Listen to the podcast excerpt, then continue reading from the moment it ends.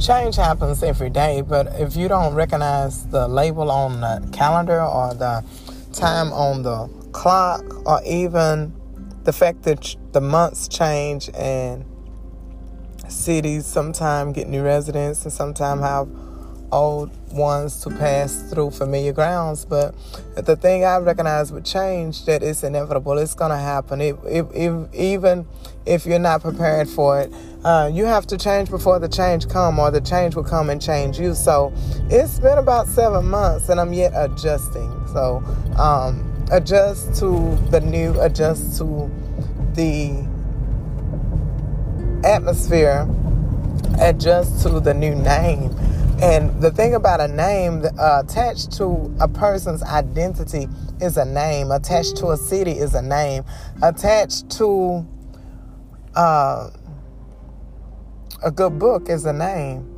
And so, without a name, who are you? Without the name, what is your identity? Without a label, how can someone recognize the truth when it's not labeled, when it's not presented, when it's not been offered unto you?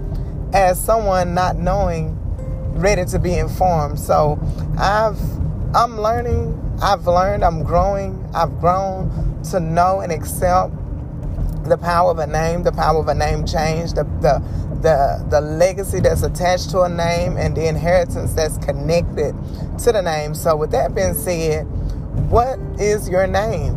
What are you willing to be called or called from and go into in accordance to the name change. So uh, I went from Miss to Mrs.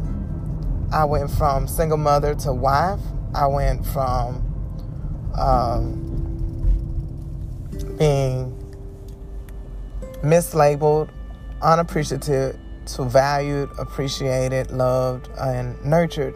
And so, with the name come covering, with the name comes um, value. With the name comes an identity. With the name comes an awareness. So don't allow someone just to say, hey, you. No, call me by my name. Call me who I am. Call me so my destiny can come to me. Call me so that I can be released into the new realm of endless possibilities. If not me, then who? If not now, then when? This has been a motivational moment.